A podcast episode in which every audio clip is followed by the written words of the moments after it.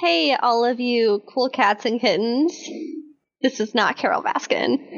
Oh no, Um, no, no, no. That's that's a story for another day, though. We've all watched Tiger King though.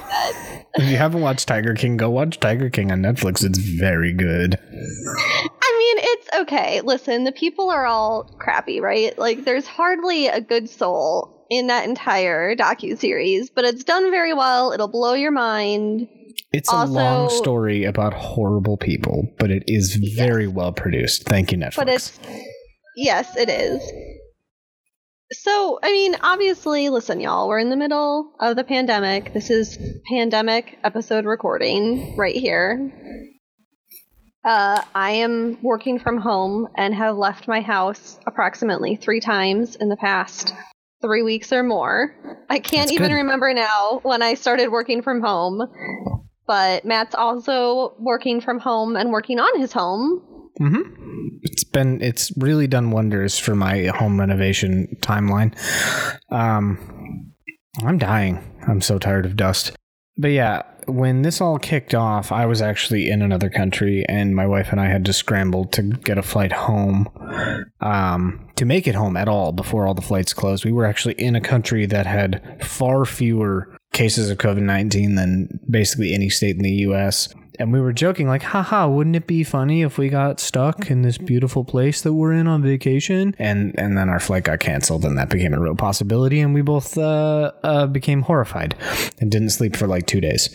But I'm home now, so that's good. Right? Like things are much better here in the homeland. Yeah, Uh, yeah, they are. But we're glad to have you back. Um, Yeah. I mean, so all that goes to say, like, okay, so we're both home, but that doesn't necessarily mean that we've had the time that we would have liked to do a full, in depth researching every lead that we could to come up with a full, intricate story for you guys. But we've been missing podcasting, we've been missing recording. So we had this idea, and this is our first time kind of putting it to use, so we'll have to see how it goes. Um, but basically, finding a story, maybe one that didn't have as much information for a full write up, or like kind of the full hour long we would normally take, or that didn't have as many sources to track down, but still thought that it was worth talking about. And instead of, because normally our process is we do a write up, one of us does a write up, tells a story to the other, you know, asks questions, things like that. But it, I mean, it is a bit more structured. It doesn't seem like it's structured, but it is. So this time, I'm going to try telling Matt about a story that I found out about today, actually. We're going off the rails. Yeah, we're going off the rails, and I'm just gonna talk to him about it. Just like I don't really, I wrote down some kind of major points and some major things. Um, of course, I'm going to be including lots of links and resources in the show notes. Um, and I actually want to give a shout out before we even start talking about this case um, to SF Weekly. Um, they had a really great really in depth write up about this case. Um, it was written by Nuala Sawyer Bishari in 2018. So we're actually going to draft Nuala's uh, Twitter handle in our show notes as well because want to give mad props to Nuala for this amazing write up. Um, just wanted to highlight basically that in a lot of cases where we want to talk about them, but there's not enough information. Um, a big part of it is there aren't really any good sources that reach out and talk to the families that reach out and talk to them, get their side of the story, find out from them, you know, how is this person like as a person? You know, how did they live their life? What were things about them? And you just can't find any of that information. And Nuala's article um, really delves into that, and I really appreciated that. So, so without further ado, I want to talk to you about the case of Nicole and Arianna Fitts.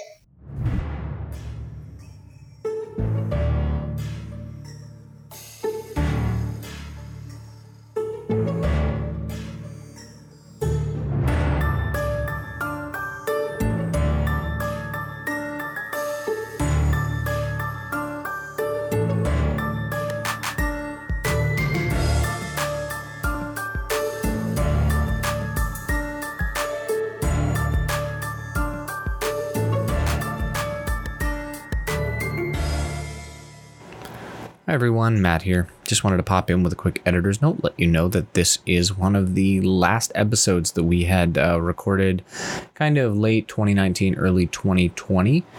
Um, this was part of a series of episodes where we had kind of sat down, recorded them in a in a block over a short period of time, and uh, then they sat in an editing queue. My editing queue um, for for quite a while. So finally catching up on things, finally get, getting back into publishing, as you've noticed.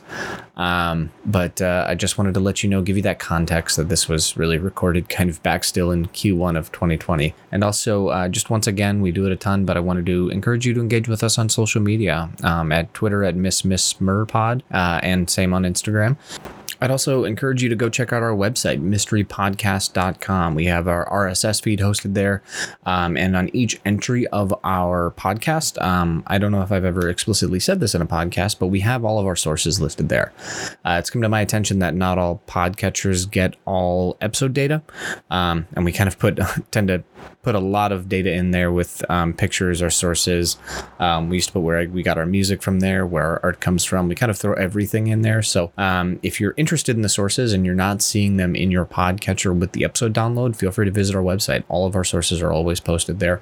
And we have a web form there where you can engage with us and um, send us notes, send us thoughts. We've certainly gotten some constructive feedback um, and, and gotten some, some really helpful comments and some really nice comments there. So if you like the show or have any thoughts, feel free to uh, engage with us. Send us a, a note on our web form, or um, if you want to engage with us even quicker, Twitter and Instagram. Like I said, um, Miss Miss Merpod, and those links are on our website as well. So, thanks so much for listening. Enjoy the show. So, to give some background in this case, um, this is all taking place in 2016. So, in 2016, Nicole was a 32 year old mother of two. So, she had a 13 year old daughter named Cindy, and she also had a daughter named um, Arianna, who was two years old at the time. So Nikki was a middle child in her family, and she was often thought of and treated as the youngest. So her younger sister, Tess, was kind of like even more mature than her older sister Nicole was. And so Nicole was kind of like the very sweet, maybe a bit naive, maybe, you know, a little bit too open, a little bit too giving, but very sweet, very shy member of the family. And in this article from SF Weekly, you know, Tess talked about how she would sometimes tease her sister, but then also step up and almost act like a big sister to Nicole, even though Nicole was older than she was. Hmm. Um, and like I was saying, Nicole was very generous. She was very giving and open hearted. You know, and when she was a teen, she spent a lot of time volunteering at the Culver Slauson Rec Center, um, which was in LA. And she spent so much time there, in fact, that in 1999, when she was only 15 years old, she received an award for that volunteer work. So Jesus. that was something, yeah, that was something really important to her. And one of the pictures that we'll include on our website is from this award ceremony. And she's beaming, she's smiling, and you can tell that she is like very proud of herself and very happy, as she should be.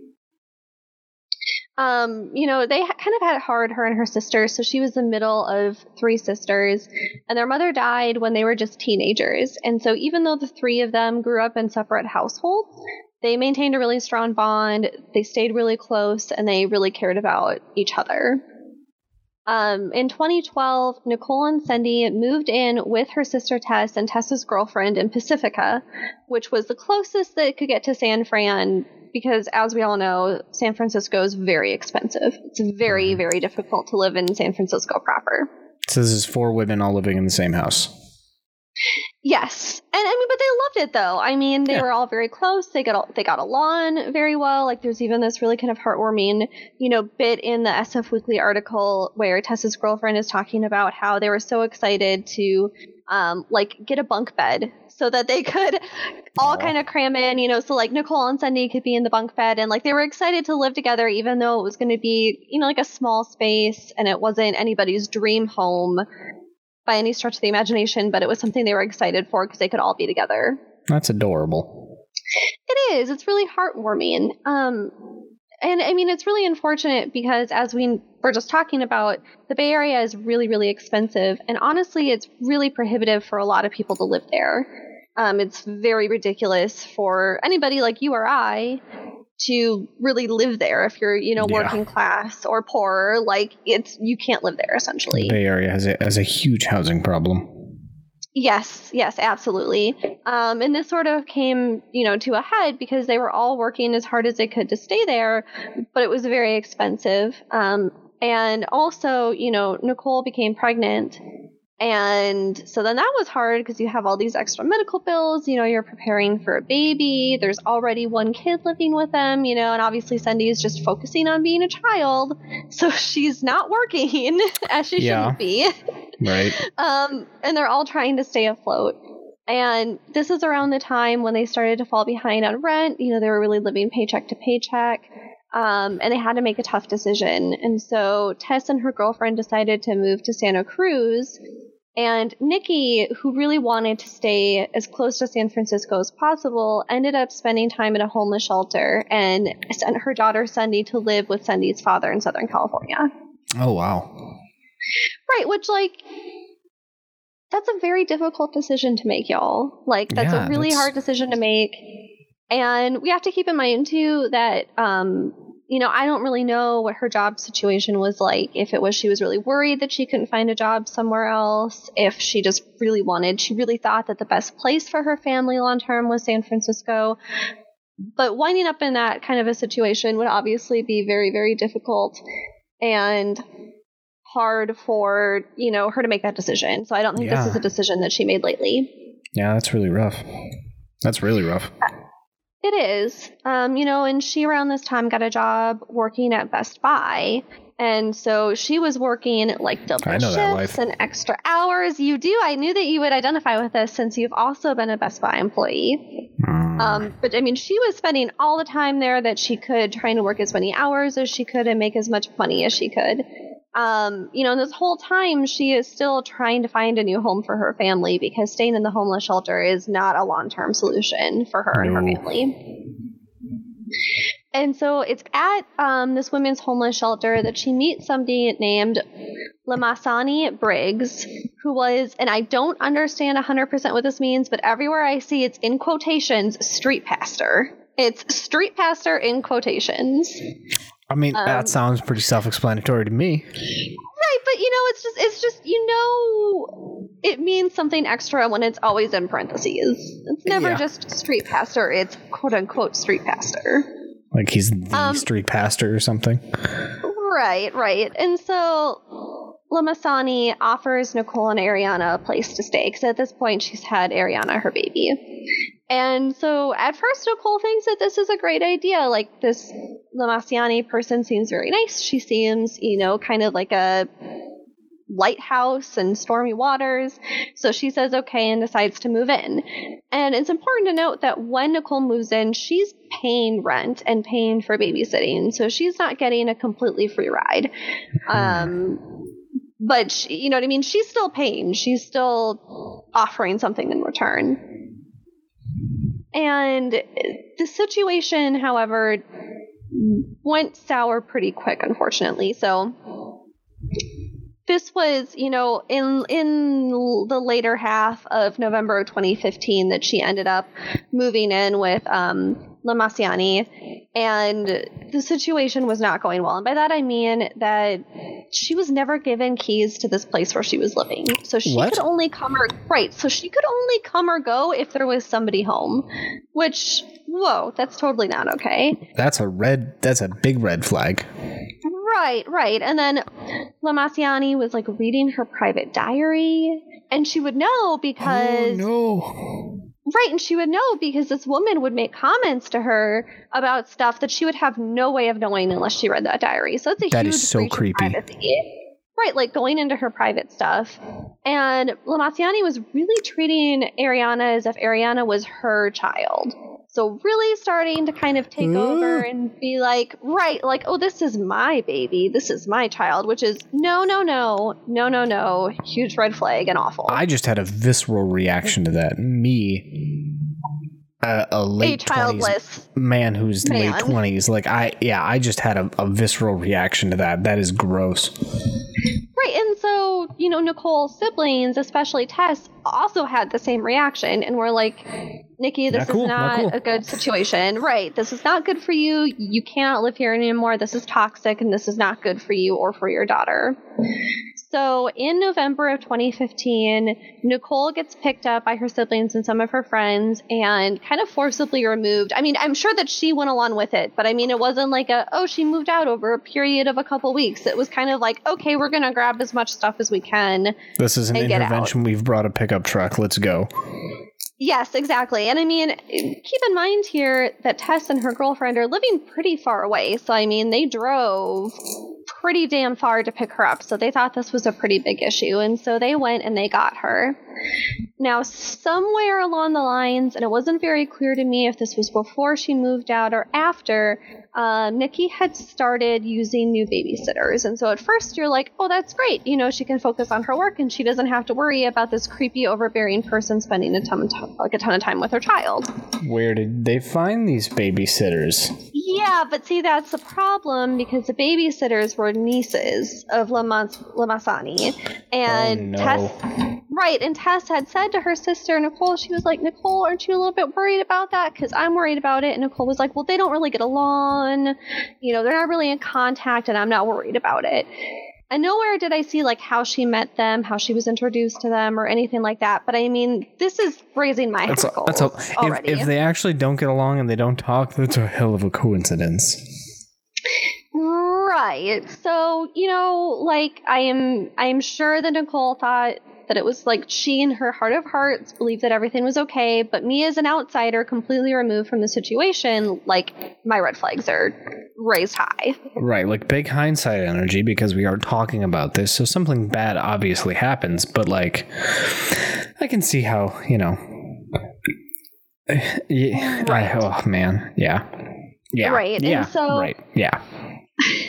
so these nieces are somebody named Ciolo and Helena. So Ciolo and Helena are sisters, and Helena is married to a guy named Devin, and they have some children.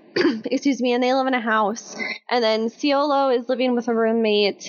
So she's not living with her sister. They're not living in the same place from everything that I could tell. Um, but primarily at first it was Ciolo doing the babysitting from what I can tell, and then later it was more Helena. But this is like, it's very muddled. Like, it's something that I don't see a lot of details about when I try to research this case. Okay.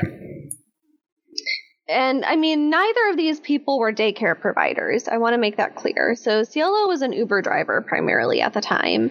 And Helena, I couldn't find anything about employment. I mean, maybe Helena was working, maybe she was a stay at home mom. Um, but I mean, neither of these people are like daycare providers who Gotcha. These are just like, like, folks folks that they're paying under the table to to take care of the kids and uh under the table to take care of the kids and they're not like they're not licensed Right. by California or anything like that. They're just Well, like and it's right. And as far as I can tell, it's only Arianna that they're babysitting. So they don't have like a gaggle of kids. It is just Arianna and then Helena's own children that are being cared for. Right. Um, and it's important to know that even after Nikki sort of forcibly removed herself from the situation, she was still getting abusive text messages from Lamassani, who was saying horrible things about her. Oh and also God. texting Right. And also sending her text messages saying things like, Oh, bring my baby back here. ooh right. Which you're like, whoa, okay, holy shit, back up. Not cool. ba- back the front door. What? Like Right. that's gross. It is. And it's important to know that, like, right now, Nikki is going through a lot. Like, you might be able to say, well, here's what I would do in this situation, or I would have never done this or that. But Nikki's kind of on her own. She Yeah. has family and she has friends, but a lot of them live really far away. And it's important to note that right now, not only is she essentially homeless and basically couch surfing off of friends and family members who can spare a place for her to stay when they can, because once again, living in the Bay Area is very expensive and she's needing to save up money for a down payment on a place. But also, she's having problems with Cindy and Cindy's father because at this time, Cindy's father had actually lost custody of her to CPS. Oh my god. Um, so this right, kid's so, in like, the I system now. Yes, and I couldn't see what was going on with that or what happened. They didn't mention it, and it's not really important other to know that Nikki is fighting for Cindy as well and trying to get custody of her. But Cindy was living in the LA area, so she's having to travel from San Francisco to LA for court cases, and she doesn't have a car. Oh so God. she's doing this by getting rides from people, you know, taking public transportation, trying any way she can. So not only is she working her ass off, working all these, you know, like double shifts and extra hours and everything like that, but she's also making this huge commute. So at the time, there were days where she would leave Arianna overnight with Ciolo Ah. and Helena. Well, I mean, you'd have to. Like, if you don't have a car, Right. you know, taking buses from San Fran or L- yeah, San Fran to LA is like that's a that's a long bus ride. That's a lot of long bus rides. Right, and for people who aren't familiar with the area, I mean, California is very, very huge, and LA and San Francisco are not close to one another. No. So this is not like, you know, you're on the bus for 30 minutes and then you're there. I mean, this is like a commitment. Wow. So, That- yeah, that- right. God, that sucks. She like gave the Yeah. kid up, and the kid ends up in the system anyways. Like, Right. She sent her daughter to live with her daughter's father because she thought that that would be the better, more stable option for her until she was able to sort things out. And then it turns out that he couldn't either handle it or couldn't be trusted. And either way, now she's having to fight for this child in a completely different area than where she's currently living. well, I'm sure we won't have more details about that necessarily because child privacy laws are a thing, and this was only four years ago. So, Right. But I mean, this is all going on in the background. And it was really heartbreaking because in that SF Weekly article, you know, they interviewed one of her coworkers at Best Buy. And this coworker was saying, you know, I noticed that she was spending a lot of time hanging out in the break room, even when her shift was over. And, you know, at one point, um, this coworker had said, Hey, do you want to split an Uber? Like, we can go home. And so they get to his place, and she finally breaks down and is like, I'm so embarrassed. I don't have anywhere to stay. Like, I. sad. She's a very private person. Yes, she's a very Yeah. private person. And so for her to break down and be like, I'm scared, like, I don't have anywhere to stay, like, it was so eye opening to him to see someone who was so, like, bubbly and nice and, like, you know, dedicated to her job be in such a difficult position. God. Yeah, no, I like like if I'm moving from one stable like household to another and I have a month to do it, I get like emotionally at capacity just doing that. I couldn't imagine even begin to Right. imagine like this type of situation. That is that has got to be so hard. It is, and it's important to note that when she was couch surfing, there were times where she was staying with people who were not in the San Francisco area. So she was bouncing around kind of wherever she could. So this Yeah, was of course. vastly changing her schedule and her transit time and all this kind of stuff. Yeah, and if you've ever tried to get anywhere by public transit in San Francisco or LA, it's it's not it's not easy. No, and she, in her heart of hearts, up until now, has been really trusting of Ciolo and Helena and thinking that this is the best for her daughter. Her daughter is getting taken care of by some, you know, really kind hearted people who are helping her out. And, you know, soon they'll all be back together and everything will be fine. Now, and then and then, right. So I'm going to, at this point, kind of give in bigger strokes what happens next, but then I'm going to, after that, delve into kind of more into that SF Weekly article that I've been mentioning, and then also a post I found on, and I hate to use this as a real reference for anything, but the subreddit Unresolved Mysteries. oh no. But the reason why is because, so just a side note here, there had been a website set up by the family, and it looks like it's no longer. It's like defunct. Like it's no longer in service. When I went to it, you know how like when you go to a website and like the dues hadn't been paid for that domain, and so there's just kind of random stuff. It's like, Yeah. oh, you could buy this domain or whatever. Like that's Twelve what came a up. year. Right. So, I mean, we'll still include a link to it or reference it. So, if you guys want to go look, you certainly can. But so I'm going to, so this um, post on Unresolved Mysteries was based heavily on that website, which now I cannot access. So, take that with a grain of salt. We'll talk more about it when we come up to it. But I'm just going to talk more in general terms of what happens next from here on out until we get to those two articles.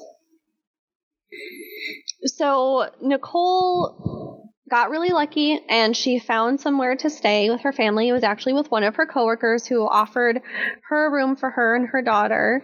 Um, and she was so ecstatic. She was like, perfect. This is the break that I'm looking for. Like, things are turning up from here. So at some point, she attempts to retrieve her daughter from Helena and Ciolo in early 2016, who refused to give her daughter up. Oh. Yeah, citing that Nicole's new home is going to be too far away from them and they don't like it.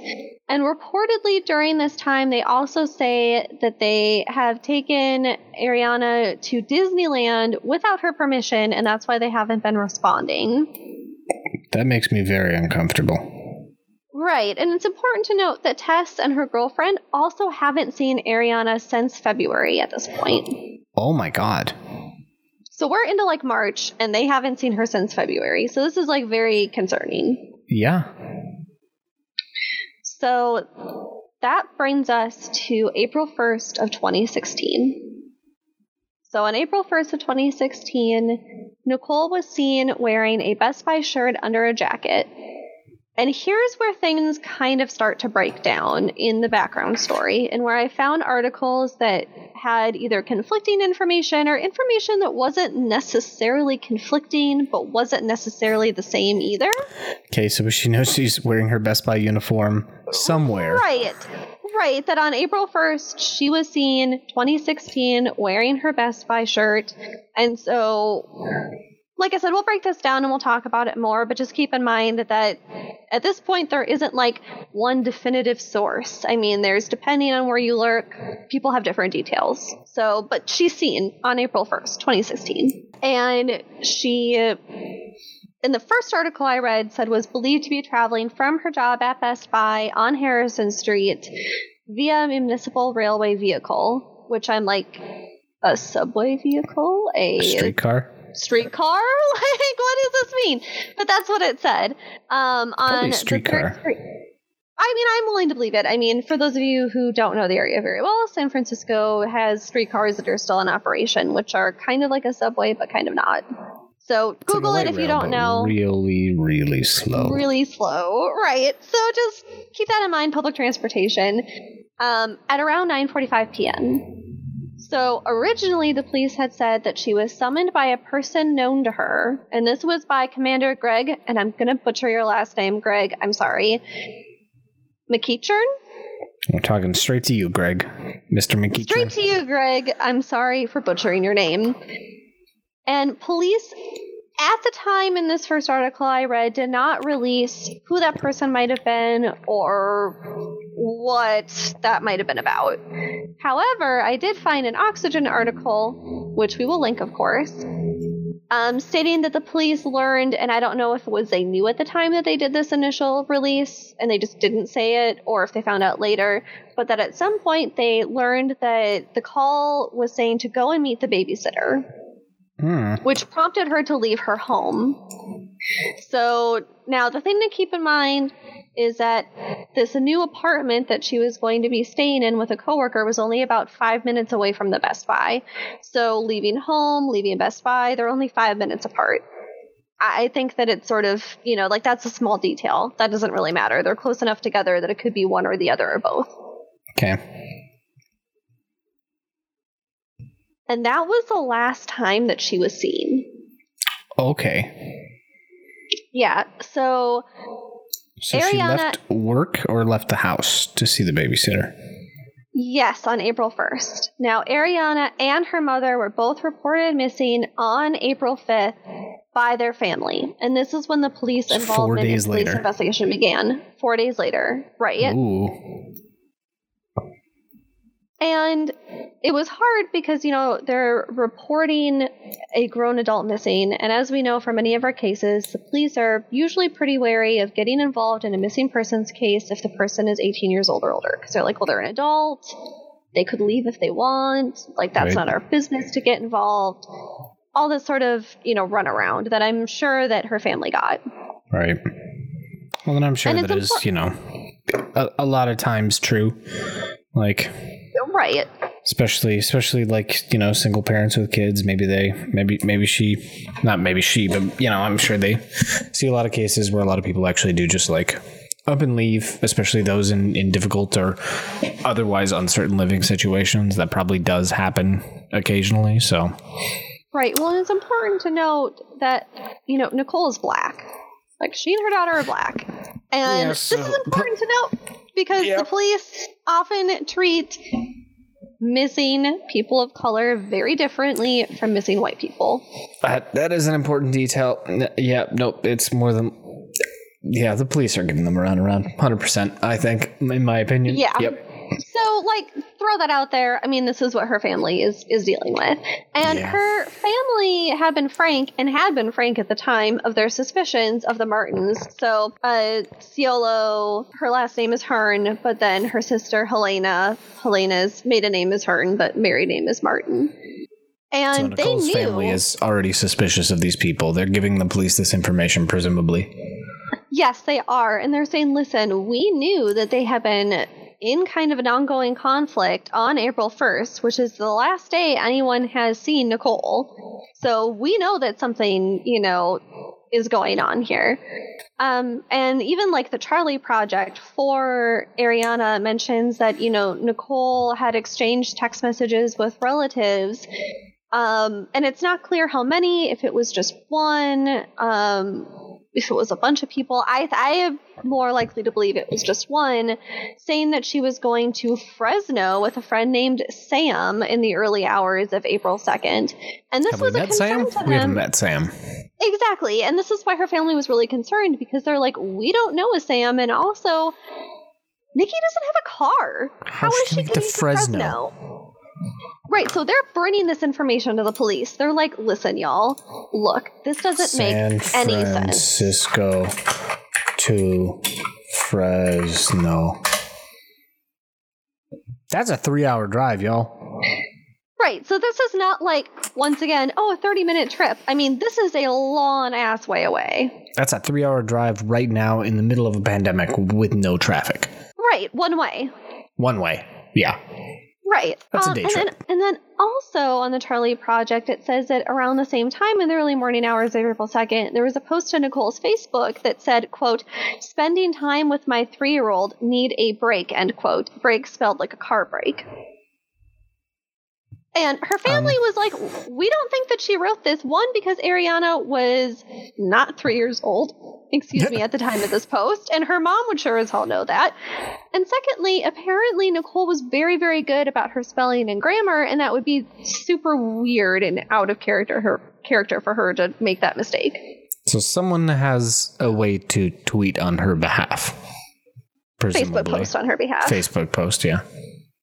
Right. So her family is really, really suspicious and obviously really, really concerned for the safety of not only Nicole, but also her daughter, Arianna. So this is April 5th that all of this is going down and they're working with police, and they continue to work with police up until April 8th. So on April 8th, in McLaren Park, a gardener discovers a large piece of everything I first said wood, and I think that's really d- misleading because it's a type of wood, but plywood. So a large piece of plywood resting behind a clump of ivy covered bushes with an odd silver character or symbol or something spray painted onto it. So like a a, a sheet of plywood, and there's some Yes. silver graffiti or something on it. Yes. Um, and police did release a picture of the plywood with a symbol on it. Um, so we'll include it. It's in the one of the ABC7 news links if you want to look at that. And police are very clear to say that this plywood does not appear to have come from a location within the park. So it's not like, oh, here's a construction project going on over here in the park and there's plywood laying around. We think it came from that.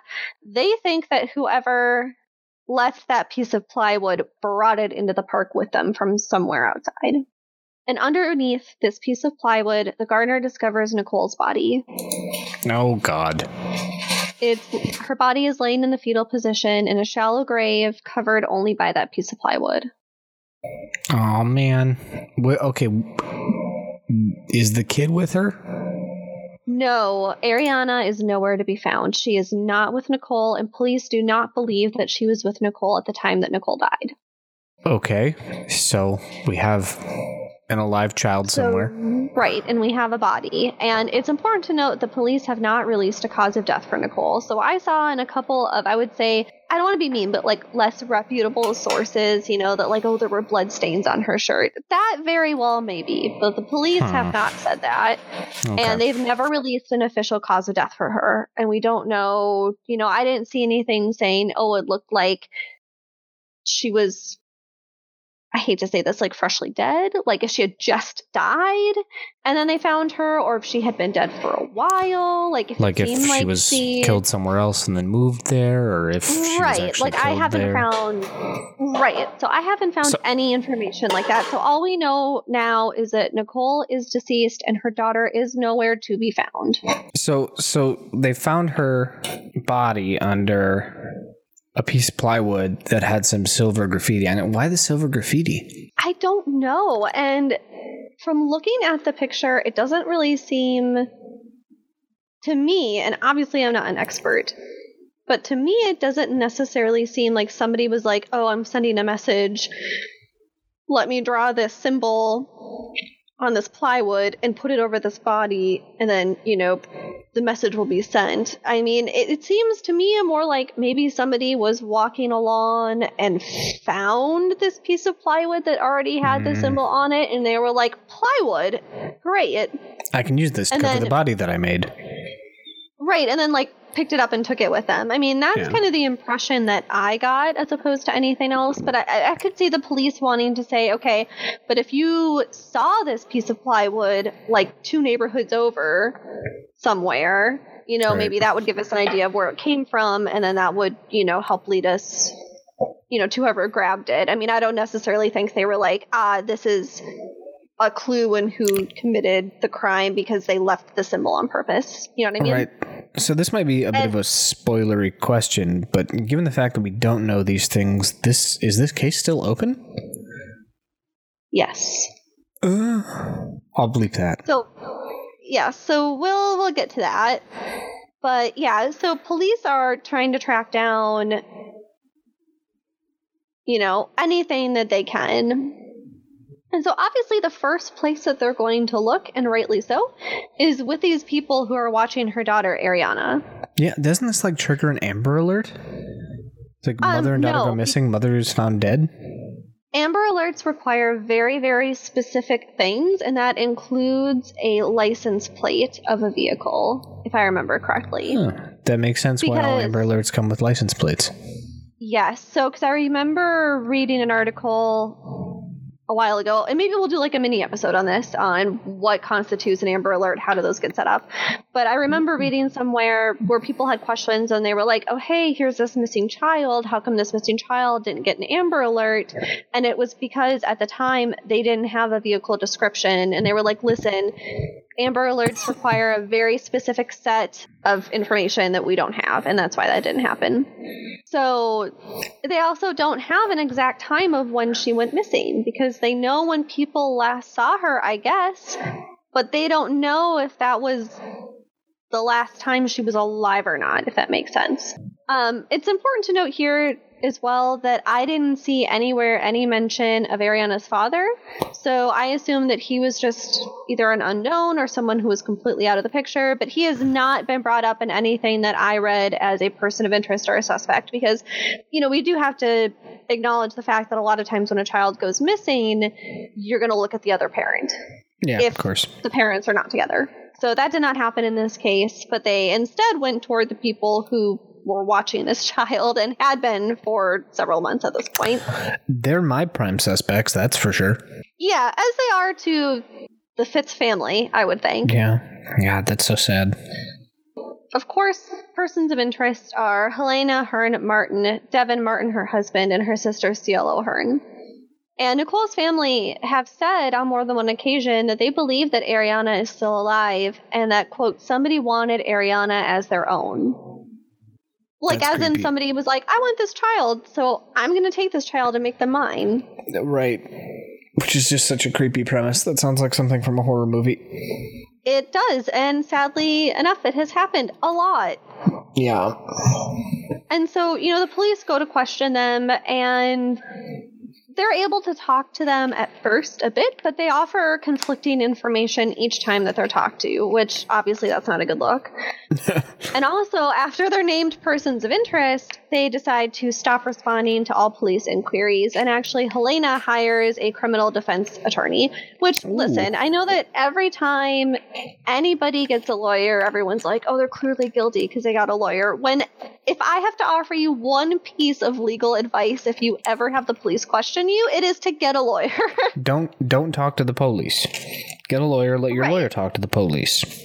Exactly. And the lawyer is saying don't talk to the police. So they're not talking to the police. So I mean, well, good yes, lawyer.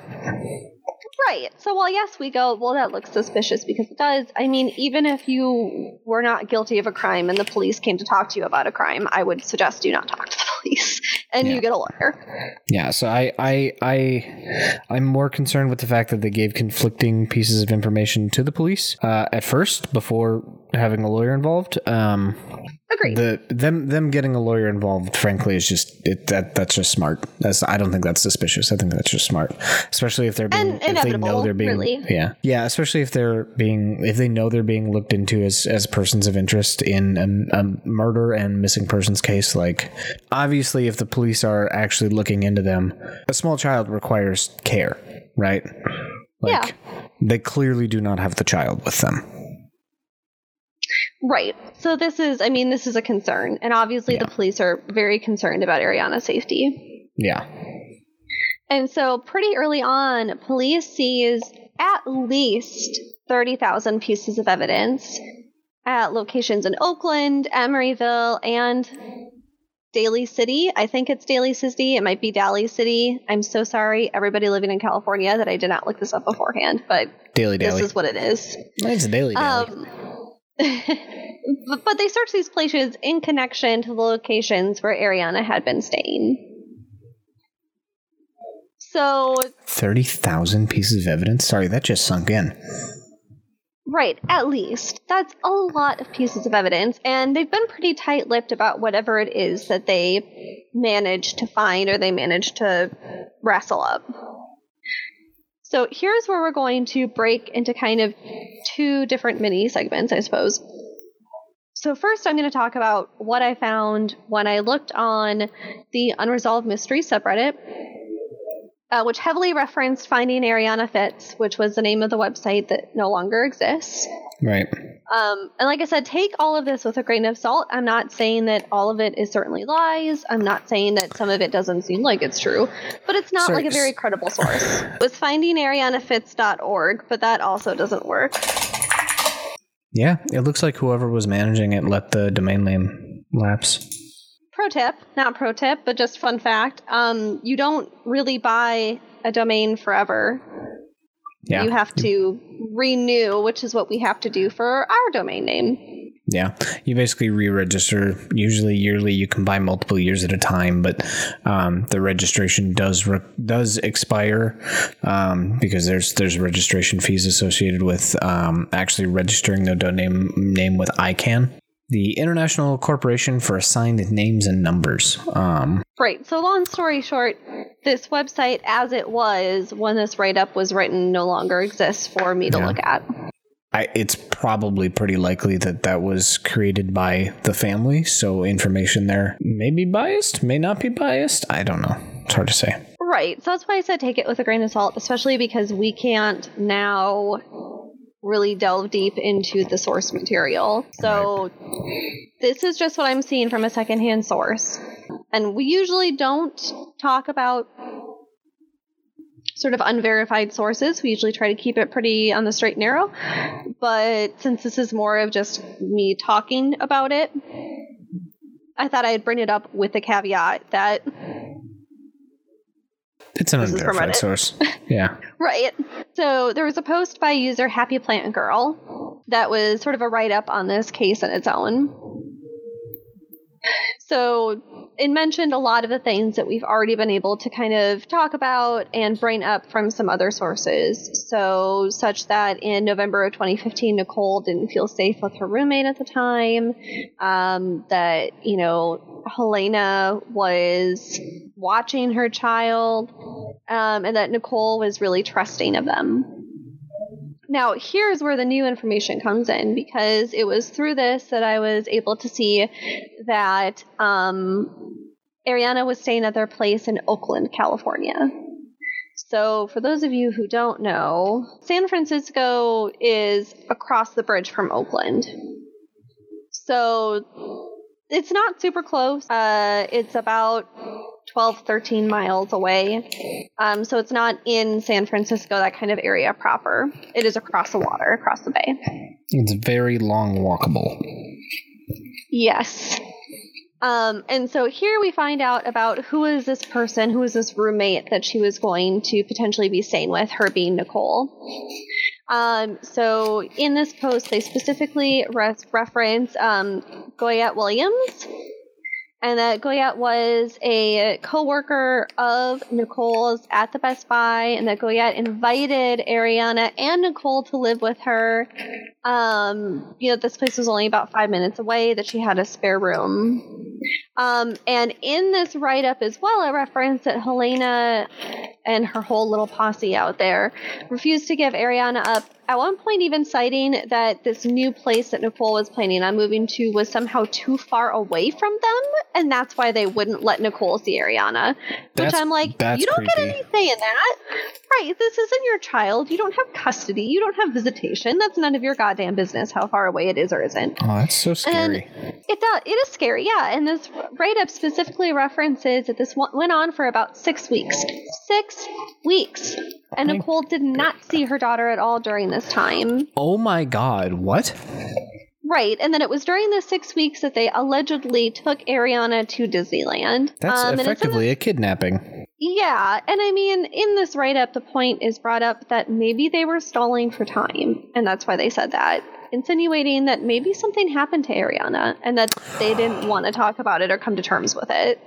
So oh they were god. stalling. That is a Right. thought. So maybe Arianna isn't Right, Right. unfortunately no longer living. and so so for the 6 weeks prior to Nicole's death, she hadn't seen her daughter at all. Mm-hmm. She hadn't seen her for like six weeks, which is a crazy long time not to see your child. Oh my god. So all right. Yeah, I think that's a possibility that sounds semi likely, yeah. Wow. Right. And so in this write up, they talk about how Goyette, and I don't know if it was like Goyette specifically talking about her experience or if it was this is what Goyette told me. I- I'm assuming pulling from that website that we can no longer get access to. Um, that, you know, Goyette says, okay, well, Nicole told me that she is going to give these babysitters a deadlines of April 3rd to get her daughter back. That April 3rd is the day that she is coming to get her no matter what. And that on the night of April 1st, Nicole withdrew $600 from an ATM and told Goyette that she was going to go run some errands and that she also needed to go and see the babysitter. That the babysitter called her and was upset and that she was over at some restaurant on 3rd Street and that Nicole would be right back. And 600 bucks apparently is a Nicole lot of money. It is a lot of money, yes. And that Nicole said, you know what, this should only take about five minutes. I'll be right back. And that Nicole did not come back. Goyette also said that she received a text message on April 2nd at 12:45 a.m. So I'm assuming like the night of April 1st, if you know what I mean. So it was Yeah. like that evening, but it had just switched over to the next day from Nicole, quote unquote, saying that she was on her way to Fresno with someone named Sam. Again, the aforementioned Sam that we've never met and that none of her family knows. Right, and Goyette also had never heard Nicole mention a Sam or met a Sam before. And so she texted back to be like, hey, who is Sam and how are you getting to Fresno? And she did not get a response. Ah, yes, Sam Smith, who lives on 123 Main Street. You know, Right, exactly. my dearest friend Sam Smith. And so at the end of this write up, it's kind of thrown out there that apparently Helena Martin previously served six years for killing the father of her child in 2001. Now, just because she killed once doesn't mean she's going to kill again, allegedly. Right. Which But- was just sort of like a whoa thing to be thrown out there. Right. That's a bit of that's a bit of a hard stop piece of information. Right. And that's kind of all that the write up had. Um so you know that didn't really have a whole lot of information. But then the SF Weekly article, which I've already been quoting throughout, I've already been talking about throughout, but let me just once again throw it out there to Nuala because this is an amazing write up. Talks with Tess directly, who obviously is the sister of Nicole and is, Mhm. you know, super tied to this case and knows the case really well and knows the people involved really well. So to talk about what that article talks about specifically, and of course we're going to link it and you should read it yourselves because it's a really well written article. Um, the SF Weekly article kind of contradicts this, but it's also kind of one of those things where maybe they're both right. They just didn't mention the same things at the same time.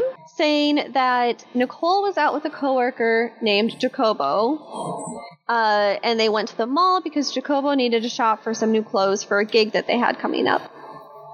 They were A walking gig? around a, a gig. So Jacobo did some sort of gig work. It wasn't specific. Like maybe they're a musician, maybe they're a magician, maybe they're an actor. Like I don't know, but they had. I like the idea of coming magician. Uh, that's that's my new head headcanon. Okay, yes. So they're a magician and they need a new outfit for their new show. Cool. So they're walking around and they come across a Pizza Hut and Nicole's like, "Hey, I want to pick up a pizza to bring back to Goyette's place, and you know, I'll go and get the pizza." And so they went and got the pizza. But then she also stopped into a 7-Eleven and withdrew several hundred dollars from an ATM.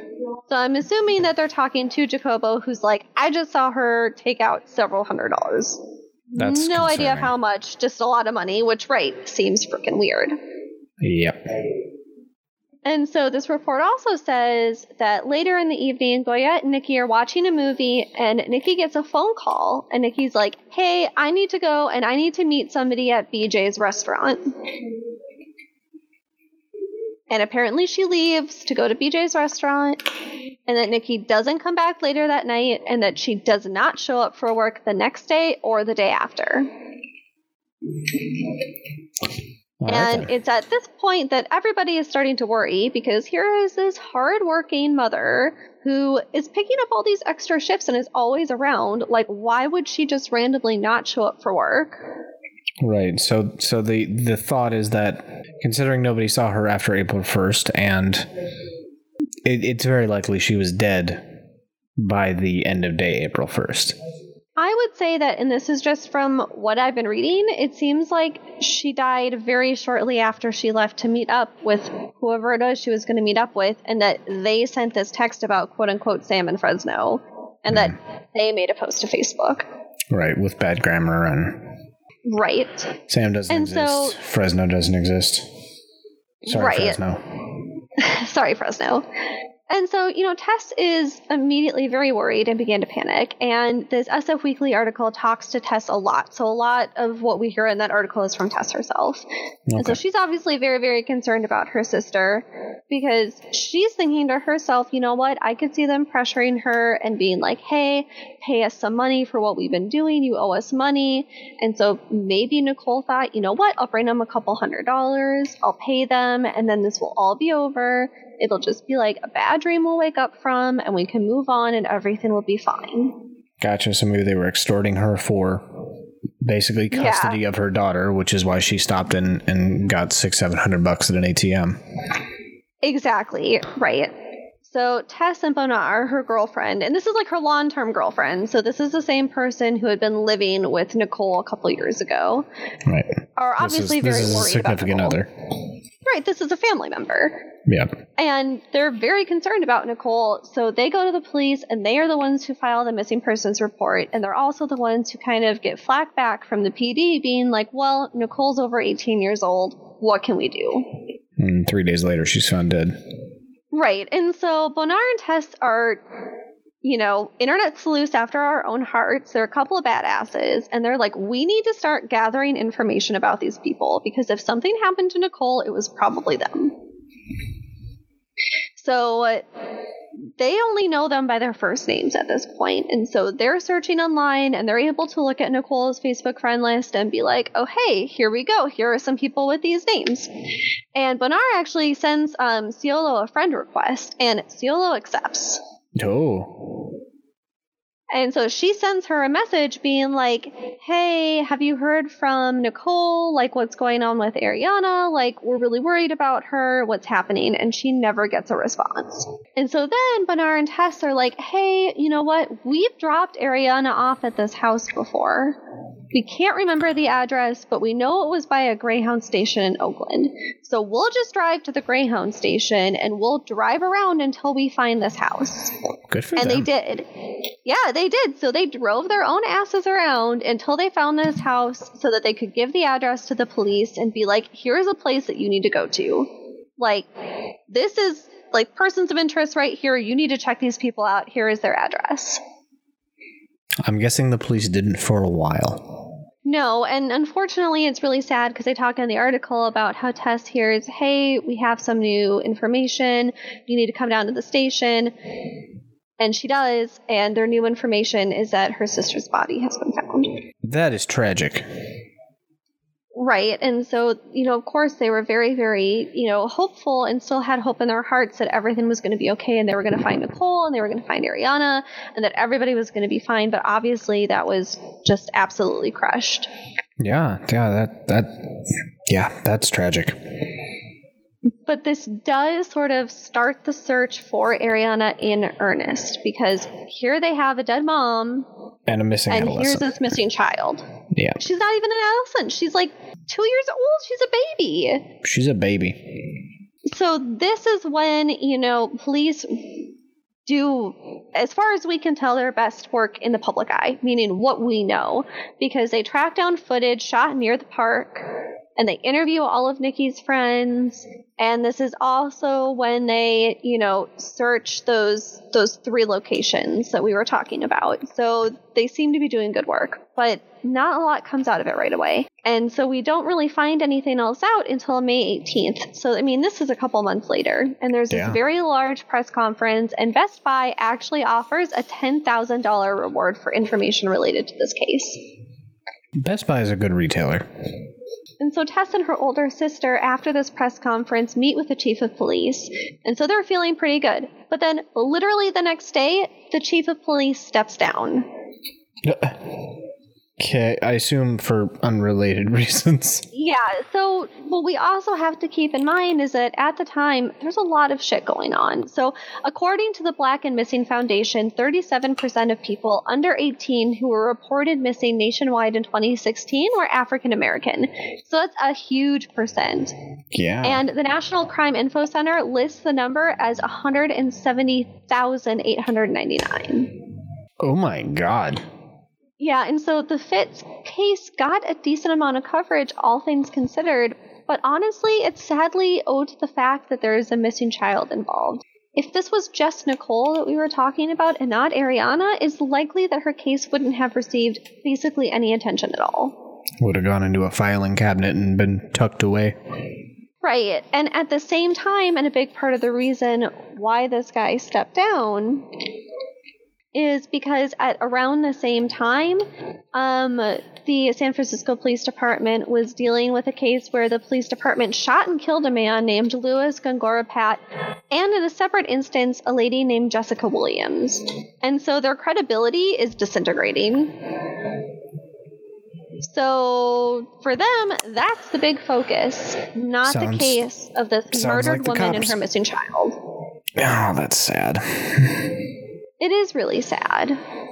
And, you know, sadly, we haven't heard a lot since then. It is 2020. And it was only very recently, on Friday, March 27th of this year, that the San Francisco Police Department announced a $100,000 reward for information leading to the identification, arrest, and conviction of the persons or persons responsible for the murder of Nicole and the disappearance of her daughter, Arianna.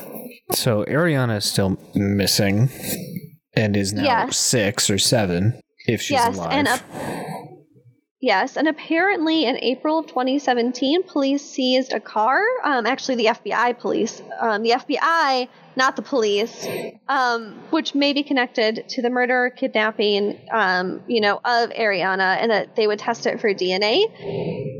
But that's all we've heard. We don't know if they did test it for DNA and it came back positive and they just aren't saying anything, if it came back negative, if they found any more evidence in that time period.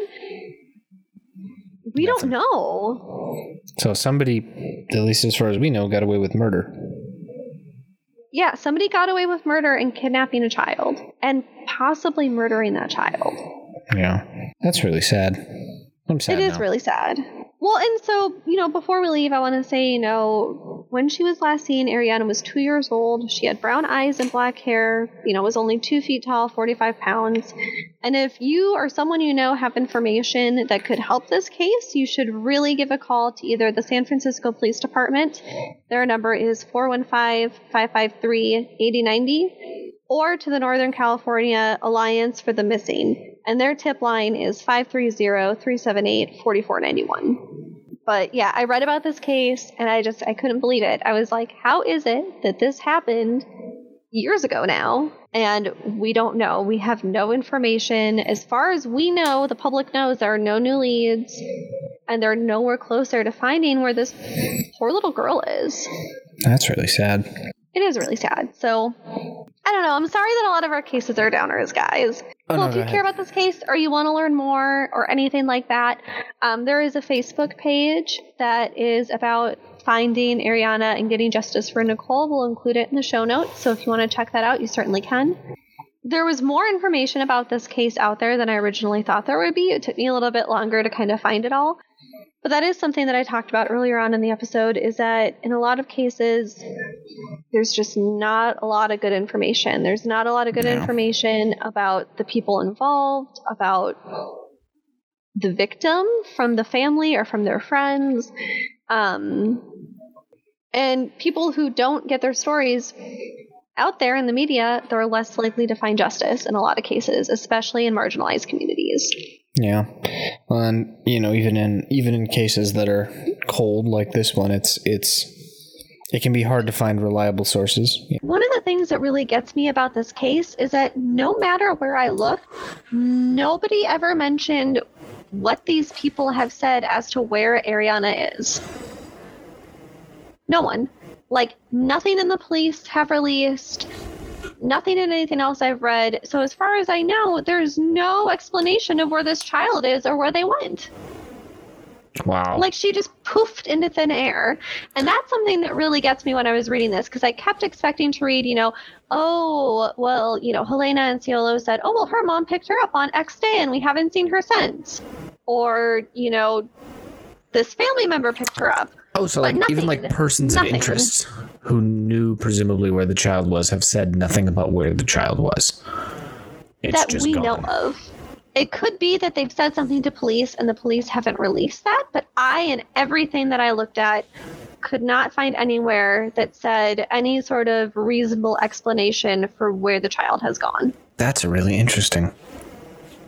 Well, and that's the thing that really gets me is because I would think that as part of your defense, presumably you would say either the truth or if you're making it up, you would say, "Oh, her mom picked her up on this day and I haven't seen her since." But I, I didn't see anything that made a mention of when she had left their custody because I mean, clearly she is not in their custody now, at Clearly. least from what the public can see. Because the Yeah, police would have just gone over there and picked her up if she was. That's absolute. That's nuts because like, especially from you know like a police perspective about it, the the child's well being is the most important part of the case, right? Mm-hmm. Like if this kid is being raised by another parent somewhere, who is their abductor. The most important part of this case is is finding her and ensuring her well being, not solving her mother's murder necessarily, right? Like like one is a thing you cannot change, one is a thing you you can affect. So like Yeah. So it's just really confusing to me that nobody has said, you know, we believe that she was last seen, you know, in the company of or right. in the guardianship of so and so. Yeah. Well, Well, and also the thing that no one knows, right? I mean, I guess we, we know. But I mean, even- ish. Right. And even the police haven't said anything. And I mean, sort of one of the silent victims or unsung victims of this whole thing is Cindy. Yeah. you know, Nicole's eldest daughter. You know, Nicole was trying to get custody of her. I don't know as of today where she is or who's taking care of her if she's okay. And that was something that also was hard for me when I was reading too, was to be like, well, we don't have. I'm like, I get it. You know, she's a minor. Yeah, it's not we're not necessarily for us to know the details.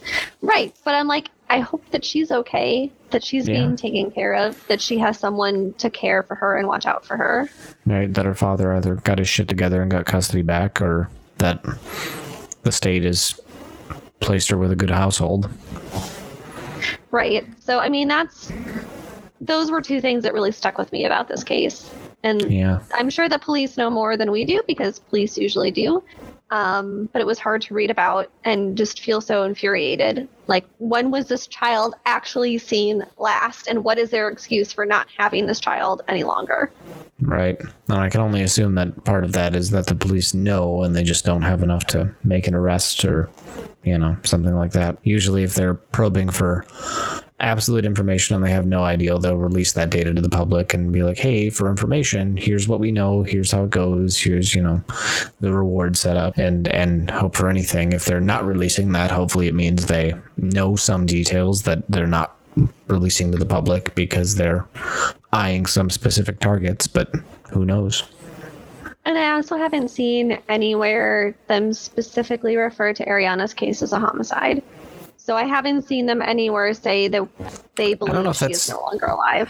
Yeah. Well, that's, I guess that's another good, bad point. I don't know. Like, it could be good because maybe they have reason to believe she's alive, or it could be bad because they just don't know enough to say one way or another. they, Exactly. maybe she did just vanish, you know? That's sad. It is sad. At the end of the day, I mean, this case really caught my attention, and I can't believe that we don't have information out there. So, Yeah. I can't believe there's a, a, a basically a little girl abducted and are missing for six weeks, and then her mother was found murdered, and it didn't get more attention. That's crazy. That's tragic. hmm I agree. I agree. And I mm-hmm. think that maybe the renewed interest or the reason why they're offering up this new reward is because they're, I don't know if they're under new leadership or if it's like the FBI has really ramped up their involvement in the case. But I'm hoping with this, you know, new reward put out there, or at least the reports of it going out there, that more people will come forward and maybe we'll be able to get some closure for this family and that, you know, maybe they'll be even reunited with Arianna. Yeah, hopefully. Well, we'll put all that information in the show notes, just like Mel said. So, um, on that note, we have a couple of other episodes that we recorded a while ago. Um, both of us have been going through some pretty big life changes in the last couple of years. I got married and bought a house, and I'm renovating said house. And uh, Mel has moved, as far as I know, like 35 times, 40 times. Something Somewhere that. around there. Yeah. Somewhere in that ballpark. Actually, we've both gotten married. We have, I was going to say, I mean, people can congratulate you if they want, but Oh, congratulate both of us, I guess. Um, we got married not to each other. I want to make that clear. to other people. um, To other humans. yes. And if you liked this kind of more Gritty. free-form discussion-y format, if you thought that it didn't really seem any different than our other episodes, if you have comments, suggestions, case suggestions, I still have yet to get a really good case suggestion, meaning I haven't gotten any. Um, please tell us your ideas or send us, you know, articles or bring cases to our attention. Tell us what you like, what you don't like. Um, we're here. You can message us on Instagram, on Twitter. We won't oh, Or talk about the Facebook. Facebook discussion group because we're locked out of that. So That's if somebody that's knows how to hack Facebook, also let Don't- us know on the down low. on the, yeah, but on like the DL, not through official channels, because because I don't think that's legal. But if you can help us retrieve that password and account, we're here. If you do hack it and you find out what the password is, just shoot us an email and and we'll take it from there. There That'd we go. I'm not great. condoning that. But if you were to do that bad, bad thing, hopefully we'll be back soon with another yeah. episode. Maybe with one of our episodes that we recorded pre-pandemic. Yeah, no, for sure. And uh, stay inside, stay safe, wash your hands, don't touch your face. And uh, I hope everybody is uh, safe, well, and healthy.